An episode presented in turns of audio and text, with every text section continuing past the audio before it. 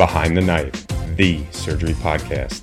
Relevant and engaging content designed to help you dominate the day.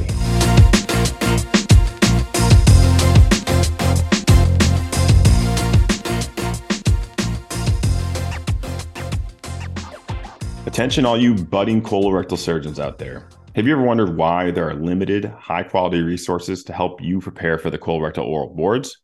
Well, so did we, and we were not impressed with what we found. So we recruited some all star colorectal surgeons to help you prepare. And today I'm joined by colorectal surgeon extraordinaire, John Abelson, who led the charge in preparing this fantastic colorectal oral board review resource. Well, thanks, Patrick. Uh, let me just take a moment and thank you and the Behind the Knife crew for recognizing there's a real problem with the way we prepare for oral boards. And I, I remember doing endless Zoom calls with my buddies, going through scenarios and wondering when I was listening to, you know, either myself or someone else practicing, saying, "Is that right? What they just said? Is that pace okay? Is that enough detail? Is that too much detail?" And then in walks behind the knife with oral boards prep for general surgery. And I think from what I hear, it was pretty resounding success. Is that right, Patrick? Yeah, we've uh, we've sought out a lot of feedback, and we learned that trainings preparing for the oral boards really loved the format, among other things. And just to remind you, each scenario includes two parts. Uh, the first part is a perfectly executed oral board scenario that really mimics the real thing. And scenarios are five to seven minutes long, and they do include a variety of tactics and styles. And if you can achieve this level of performance in preparation, you're going to pass the exam with flying colors. And then the second part for each of the scenario includes high yield commentary. And this are things like tips and tricks to help you dominate the most challenging scenarios. Uh, in addition to really practical, kind of easy to understand teaching that covers the most confusing topics that colorectal surgeons are going to come across on their boards, and really more importantly, in real life. And for all these board series that we're putting out, they are designed for the boards, but they're really a fantastic resource to use throughout training. Awesome. Well, I, I do want to say I am honored to be given the opportunity to put together and all of my colorectal poo crew buddies create an oral boards prep for colorectal surgery. So, full disclosure, it is not possible to create scenarios to reproduce the world of possible iterations that you may encounter on the actual oral boards nor is there a specific score curriculum, for example, like there is for general surgery, that you can definitively follow to prepare. So, what we did with this preparation is we did our very best to pick the highest yield topics with the highest yield complications and variations of scenario that you might see. And so, as Patrick said, with our commentary, we're trying to give you tips and tricks for oral board performance but then also specific input for the actual scenarios. And in some cases, we really do try to provide this as an educational opportunity, like Patrick was saying, to expand your world of knowledge in the wonderful world of colorectal surgery. So, a massive thanks to my colleagues and collaborators, Aaron Dawes, Chris Nembard, and Juliet Ray. We hope you enjoy, and as always, DTD. Behind the Knife Premium. The scenario is familial adenomatous polyposis. The author is Jonathan Abelson. The examiner is Jonathan Abelson. The examinee is Juliet Ray. A 30 year old female is referred to your office after undergoing a colonoscopy for symptomatic anemia for hemoglobin of 7.4 grams per deciliter. The colonoscopy revealed innumerable adenomatous polyps throughout the colon. Biopsies of several of these polyps were consistent with tubular adenoma. She denies any change in her bowel function, and her review of systems is negative, other than progressive fatigue and exertional shortness of breath over the past six months. She's otherwise healthy, takes no medications, and has never had surgery before. She's adopted and doesn't know her biologic parents' medical history. How would you proceed with workup and management for this patient? So I would start by reviewing the colonoscopy report to determine if there's any sided distribution of the polyps. I would also want to determine how many polyps are in the rectum and confirm that there is presently no concern for malignancy. I'm concerned that this represents a polyposis syndrome. All right, so you review the report and it confirms that there are innumerable polyps, over 100, throughout the entire colon. There's no specific mention in the report of how many polyps are in the rectum. You do speak with the endoscopist, and she tells you there were no concerning appearing lesions to suggest an invasive malignancy. Okay, with that information, I would then examine the patient in clinic. I would do a thyroid exam, a general cardiopulmonary exam, an abdominal exam, and rectal exam. If I have endoscopy in my clinic, I would consent the patient to do flexible sigmoidoscopy as well to determine if there's rectal sparing. All right, so you don't have endoscopy available in your clinic. Uh, the entire exam in the clinic is normal, and the patient asks why you need to repeat the flexible sigmoidoscopy since she just had a colonoscopy. I would explain to her that I'm concerned that she has a polyposis syndrome and may require surgery, um, and the distribution of the polyps may determine the extent of the surgery. I would also recommend that she undergo an upper endoscopy, a thyroid ultrasound, and an ophthalmologic exam, as well as dental exam to rule out extracolonic manifestations of familial adenomatous polyposis syndrome. All right, so you do perform the flexible sigmoidoscopy, and that reveals 15 adenomatous polyps in the rectum. They're all less than one centimeter and have no concerning morphologic characteristics. The upper endoscopy confirms three duodenal adenomas less than five millimeters, and biopsy reveals no evidence of dysplasia. And the thyroid ultrasound reveals an eight millimeter solid nodule. I would counsel the patient that she does appear to have familial adenomatous polyposis syndrome with endoscopically controllable rectal disease. I'd recommend that she undergo at least a prophylactic total abdominal colectomy. And I would discuss with her that since she has relative rectal sparing, we could consider doing an ileorectal anastomosis. Um, I'd also discuss that um, there's an option for a restorative proctocolectomy with an ileal pouch anal anastomosis versus total um, proctectomy with permanent ileostomy. Um, I would then also recommend that she have annual thyroid ultrasounds and repeat the EGD no more than every five years based on the number and size of polyps and histology and the presence of dysplasia. Um, I'd also recommend that she undergo genetic testing for APC um, and that she should meet with a genetic counselor. Um, any first degree relative should also meet with a genetic counselor and be evaluated for possible FAP as well. Right. Uh, she asks, uh, what are the risks and benefits uh, to the different surgical options that you described, and which one are you recommending? So I would explain that with less than 20 to 30 rectal polyps that can be completely removed endoscopically, it is reasonable to consider preserving the rectum. She should expect to have about three to five bowel movements per day and will need annual flexible sigmoidoscopy for surveillance of the rectum. Um, if she's interested in childbearing, then I would explain this surgical option would have the least impact on fertility, sexual, and urinary function. Um, if she's not interested in preserving the rectum, then she can either undergo a J pouch procedure or undergo a total proctocolectomy with a permanent ileostomy. Um, the benefits of the total proctocolectomy with end ileostomy is avoidance of the need for further surveillance. Um, and uh, there would be a perineal wound. Um, the benefit of undergoing the J pouch surgery is to avoid a permanent ileostomy. Um, she should expect to have about six to 10 bowel movements a day with this, and there is a risk of fecal incontinence. Um, usually, this happens at night. Uh, her pouch function may worsen over time with increasing bowel movements and worsening daytime and nighttime incontinence. And she may also ultimately require pouch excision, which would put her at risk of another surgery. She would also still need annual pouchoscopy to detect polyp formation in the cuff um, and also in the pouch. All right, so let's say that she chooses to undergo a total abdominal colectomy with ileorectal anastomosis. She recovers well from surgery, and pathology confirms innumerable tubular adenomas, and there's no evidence of malignancy. She's lost to follow up and presents in the emergency department three years later with progressive abdominal pain and distension with nausea and vomiting over the prior three months. The ER obtains labs and a CT abdomen pelvis that reveals a homogeneous, well circumscribed mass in the lower abdomen with an associated small bowel obstruction with transition point at the mass. How would you manage her at that point? I'm concerned that she has an intra-abdominal desmoid tumor causing a small bowel obstruction. I would start by making sure that she has IV access with IV fluids running. I would also place an NG tube for decompression. I would then discuss with her the different medications available to treat desmoids, but would plan to start her on Sulindac 150 milligrams twice daily.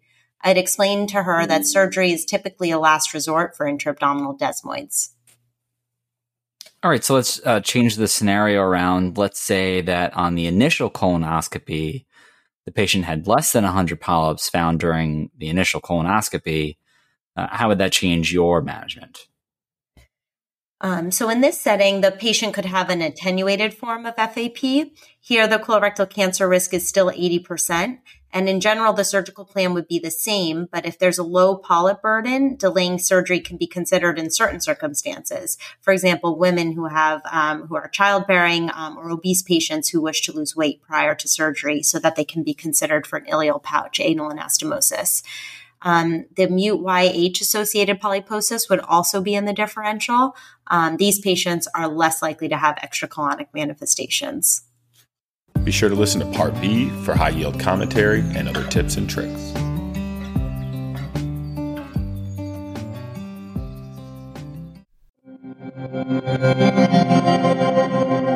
Behind the Knife Premium. The scenario is familial adenomatous polyposis. The author is Jonathan Abelson. The examiner is Jonathan Abelson. The examinee is Juliet Ray. A 30 year old female is referred to your office after undergoing a colonoscopy for symptomatic anemia for hemoglobin of 7.4 grams per deciliter. The colonoscopy revealed innumerable adenomatous polyps throughout the colon. Biopsies of several of these polyps were consistent with tubular adenoma. She denies any change in her bowel function, and her review of systems is negative, other than progressive fatigue and exertional shortness of breath over the past six months. She's otherwise healthy, takes no medications, and has never had surgery before. She's adopted and doesn't know her biologic parents' medical history.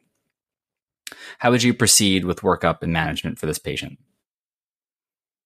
So, I would start by reviewing the colonoscopy report to determine if there's any sided distribution of the polyps. I would also want to determine how many polyps are in the rectum and confirm that there is presently no concern for malignancy. I'm concerned that this represents a polyposis syndrome. Whenever you're seeing a patient on the boards or in clinical practice who comes to you with outside records, it's critically important to review those records to confirm the diagnosis and obtain any additional information that might be important to you, but may not be important or necessarily included from the referring physician. So, for example, any colonoscopy report that you get, you need to review the report ensure it was a complete colonoscopy. Uh, it might also be valuable to say that you want to speak to the endoscopist on the phone to review the report. So this is good practice, both on the boards uh, and in real life, to establish a, a good referral network. All right, so you review the report and it confirms that there are innumerable polyps, over 100, throughout the entire colon. There's no specific mention in the report of how many polyps are in the rectum. You do speak with the endoscopist, and she tells you there were no concerning appearing lesions to suggest an invasive malignancy. Okay, with that information, I would then examine the patient in clinic. I would do a thyroid exam, a general cardiopulmonary exam, an abdominal exam, and rectal exam. If I have endoscopy in my clinic, I would consent the patient to do flexible sigmoidoscopy as well to determine if there's rectal sparing. On the boards, you're going to need to quickly interpret relevant information from the prompt and additional information given to you by the examiners. This is a 30 year old female who's found to have innumerable adenomatous polyps in the colon.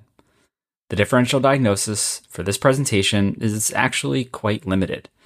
It's either familial adenomatous polyposis syndrome, FAP, or MUTYH associated polyposis. The hallmark feature of FAP is colorectal adenomatous polyposis, but the phenotype varies per patient, even within the same family. Severe FAP is characterized by thousands of colorectal adenomas.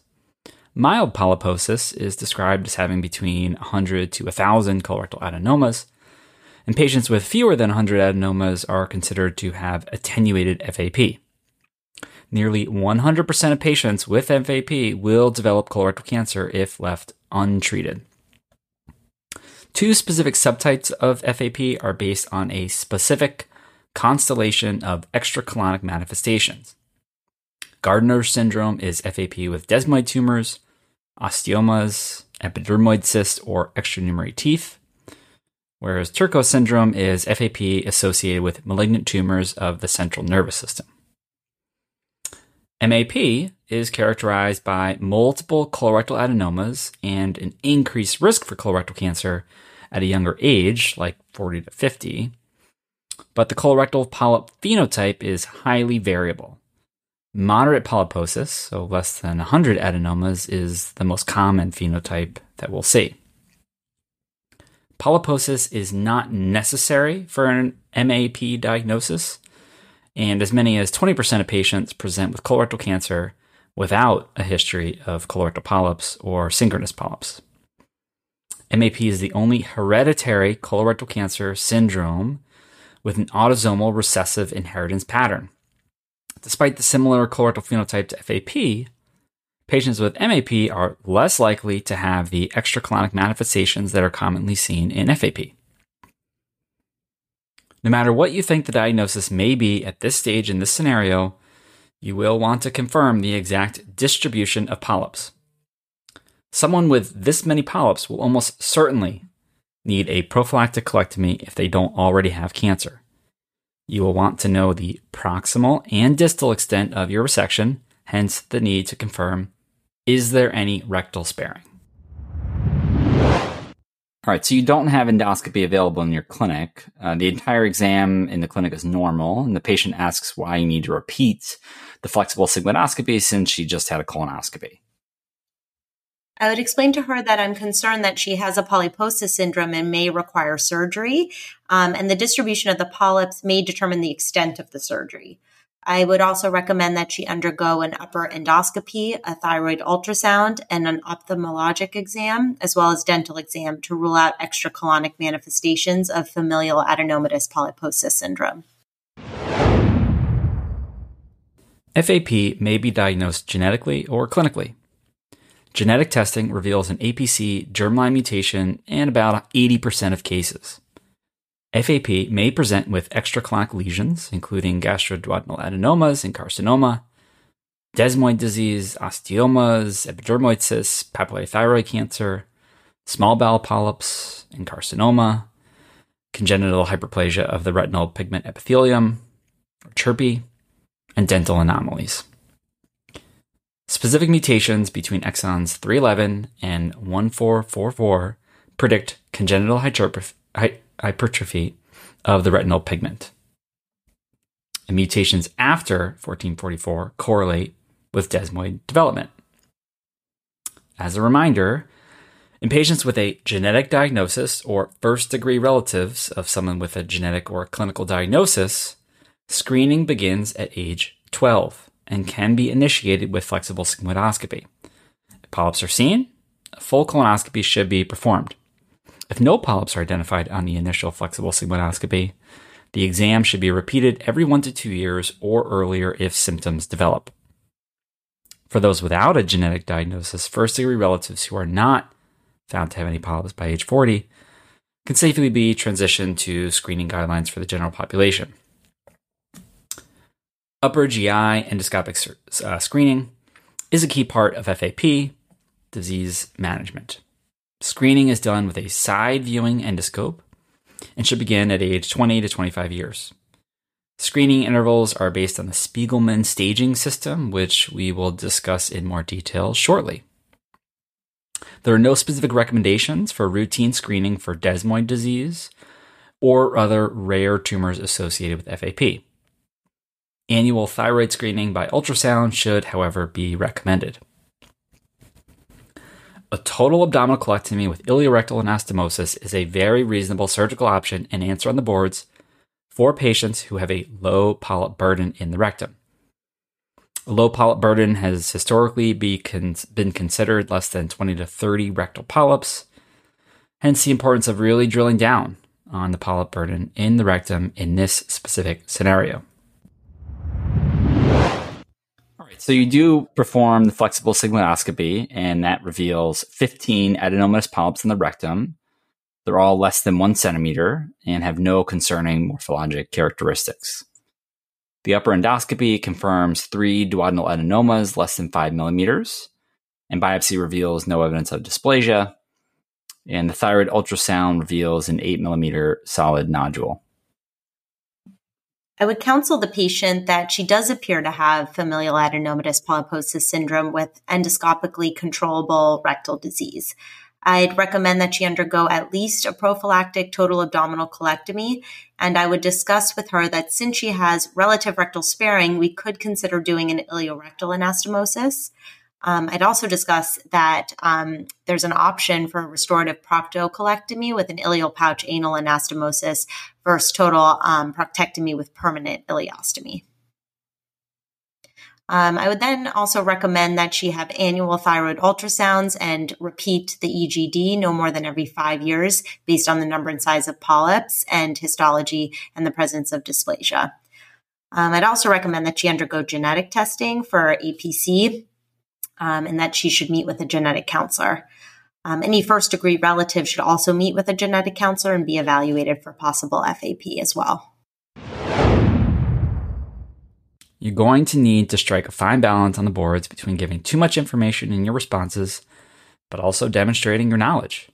When you divulge too much information, you're opening yourself up to being challenged on information that may be beyond the scope of the scenario. Once you settle on the diagnosis of FAP, you should know what the appropriate workup and management recommendations are. For asymptomatic teenagers with FAP, Surgery can be reasonably delayed until the late teen years or early 20s when they have reached physical and emotional maturity. Colorectal cancer before the age of 20 is extremely rare. Since cancer risk increases with age, patients diagnosed in their third decade or beyond should be offered surgery at the time of diagnosis. Delaying surgery in an asymptomatic patient may be considered in specific circumstances Examples include women with a low polyp burden who wish to have children, since pelvic surgery can decrease fertility. It's reasonable to delay proctectomy as long as the patient remains in a strict surveillance program. Morbidly obese patients who wish to undergo ileopouchianal anastomosis may delay surgery if they're able to lose weight, so that a restorative proctectomy may be more feasible. Also, Patients who have desmoids in their family or have risk factors for desmoids may also delay surgery, as most desmoids develop after surgery. We're going to discuss desmoids later in this scenario. Regarding duodenal polyps, you should know that FAP patients should be screened with EGD and that the interval should not exceed five years. You should generally be aware of the Spigelman criteria, which risk stratifies patients for duodenal cancer based on the number of polyps, size of polyps, histology, and presence of dysplasia. It's unlikely that you would be expected to know the exact scoring system and recommendations for different screening intervals based on the stage. In general, duodenal adenomas greater than one centimeter or those that contain high grade dysplasia should be removed endoscopically. Surgical options include pancreaticoduodenectomy or pancreas preserving duodenectomy. Regarding thyroid cancer, you should know that patients with FAP are at higher risk than the average population for this type of cancer. Nodules larger than one centimeter should undergo fine needle aspiration. And since cancers tend to be multifocal, thyroid cancer should be treated by total thyroidectomy and radioiodine ablation. You're not going to be expected to know anything more detailed regarding management of thyroid disease in FAP for the colorectal surgery oral boards. There are good data to support having a hereditary cancer center for patients and their family members to be managed by. All first degree relatives in an FAP family should be evaluated for having FAP. Pretest counseling, uh, preferably with a genetic counselor, should be done. If there's a known APC mutation in the family, then germline DNA testing is appropriate. If no mutation is detected, genetic testing for APC mutations in the family is not indicated. The clinical diagnosis of FAP guides surveillance and treatment recommendations. Uh, she asks, uh, what are the risks and benefits uh, to the different surgical options that you described, and which one are you recommending? So I would explain that with less than 20 to 30 rectal polyps that can be completely removed endoscopically, it is reasonable to consider preserving the rectum. She should expect to have about three to five bowel movements per day and will need annual flexible sigmoidoscopy for surveillance of the rectum. Um, if she's interested in childbearing, then I would explain this surgical option would have the least impact on fertility, sexual, and urinary function. Um, if she's not interested in preserving the rectum, then she can either undergo a J pouch procedure or undergo a total proctocolectomy with a permanent ileostomy. Um, the benefits of the total proctocolectomy with end ileostomy is avoidance of the need for further surveillance. Um, and uh, there would be a perineal wound. Um, the benefit of undergoing the J pouch surgery is to avoid a permanent ileostomy. Um, she should expect to have about six to 10 bowel movements a day with this, and there is a risk of fecal incontinence. Um, usually, this happens at night. Uh, her pouch function may worsen over time with increasing bowel movements and worsening daytime and nighttime incontinence. And she may also ultimately require pouch excision, which would put her at risk of another surgery. She would also still need annual pouchoscopy to detect polyp formation in the cuff um, and also in the pouch. This is a good example of when there may be crossover between different topics and concepts on the oral boards. Any scenario dealing with FAP may eventually turn into a scenario on pouch lengthening maneuvers. The boards are not designed to trick the examinee in any way, but they'll want to make sure you're able to apply general colorectal principles across many varied scenarios. The decision for what type of surgery to recommend is made based on balancing future cancer risk with quality of life associated with bowel function, as valued by both the patient and surgeon. Total proctocolectomy with ileopouch anal anastomosis removes all or nearly all at risk mucosa and almost completely eliminates future colorectal cancer risk. Restoration of the GI tract via an ileopouch anal anastomosis results in more frequent bowel movements, higher incidence of incontinence, and decreased quality of life compared to colectomy and ileorectal anastomosis. The improved function of an ileorectal anastomosis is countered by the cancer risk in the residual rectum. Compared to colectomy and ileorectal anastomosis, proctectomy is associated with increased urinary and sexual dysfunction complications, decreased fertility in females, and reduced quality of life scores a small percentage of patients may develop cancer in the anal transition zone or in the ileal pouch. Debate exists over the use of mucosectomy and hand sewn anastomosis versus double stapled anastomosis during total proctocolectomy and ileal pouch anal anastomosis as means of reducing the risk of subsequent cancer. Mucosectomy to the dentate line theoretically removes all colorectal mucosa at risk for neoplasia. However, this technique may leave behind residual cells of rectal mucosa. This risk must be balanced against the cancer risk from a small anal transition zone that remains following a stapled anastomosis. It may be preferable to have any at risk mucosa in the lumen of the gut where it can be observed over time, rather than implanted outside the ileal pouch at the time of mucosectomy where it can't be observed. Mucosectomy is typically reserved for situations where there's dysplasia, an ATZ, or a low rectal cancer.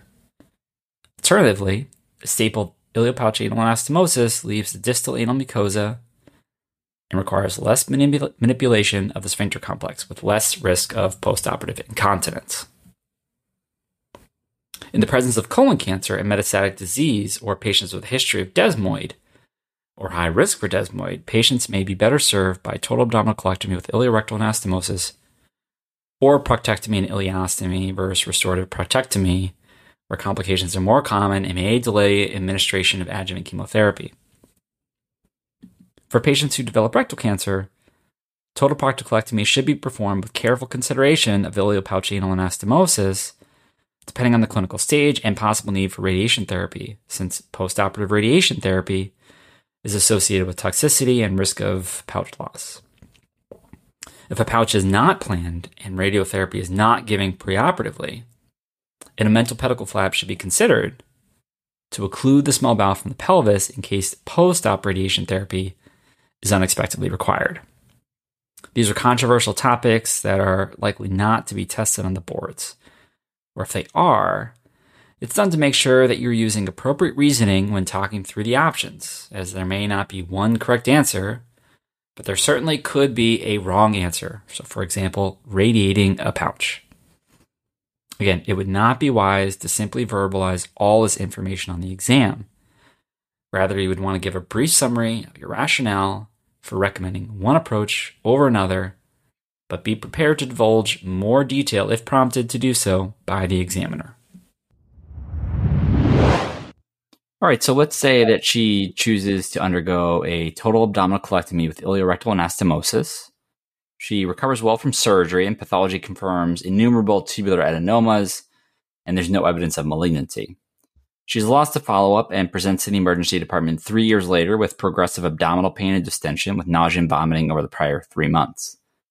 The ER obtains labs and a CT abdomen pelvis that reveals a homogeneous, well circumscribed mass in the lower abdomen with an associated small bowel obstruction with transition point at the mass. How would you manage her at that point? I'm concerned that she has an intra-abdominal desmoid tumor causing a small bowel obstruction. I would start by making sure that she has IV access with IV fluids running. I would also place an NG tube for decompression. I would then discuss with her the different medications available to treat desmoids, but would plan to start her on Sulindac 150 milligrams twice daily.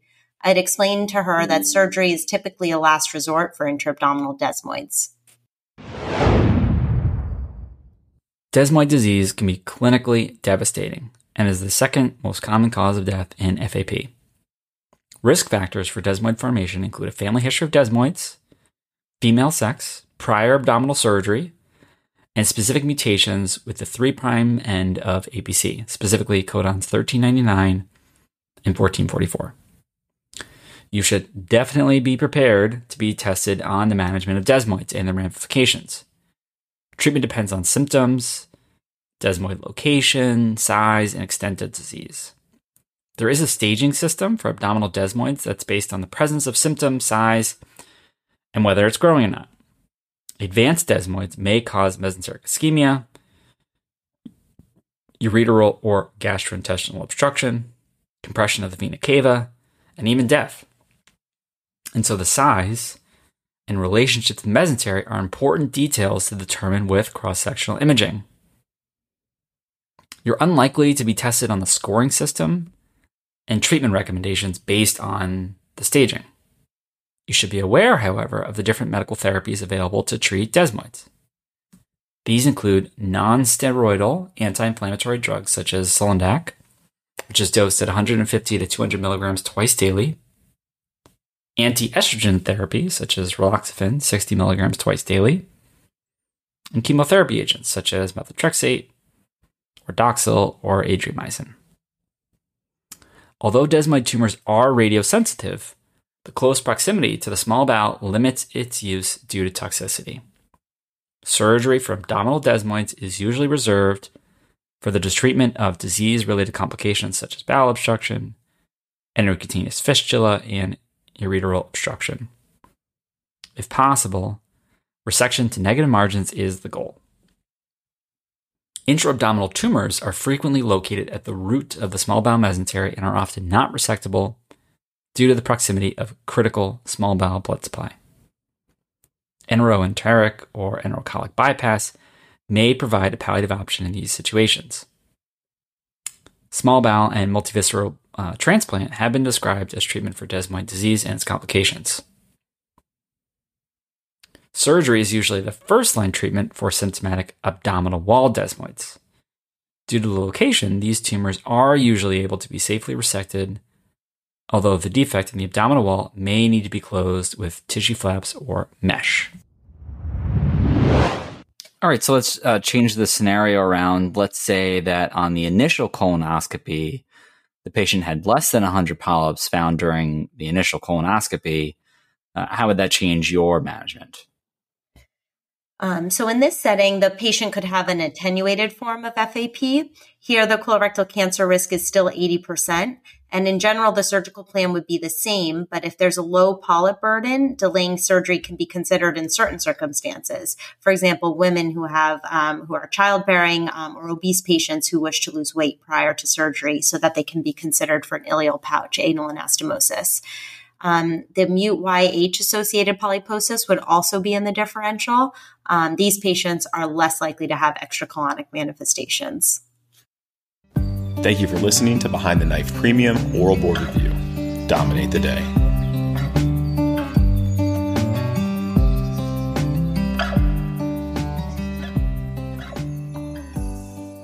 Be sure to check out our website at www.behindtheknife.org for more great content. You can also follow us on Twitter at Behind the Knife and Instagram at Behind the Knife Podcast. If you like what you hear, please take a minute to leave us a review.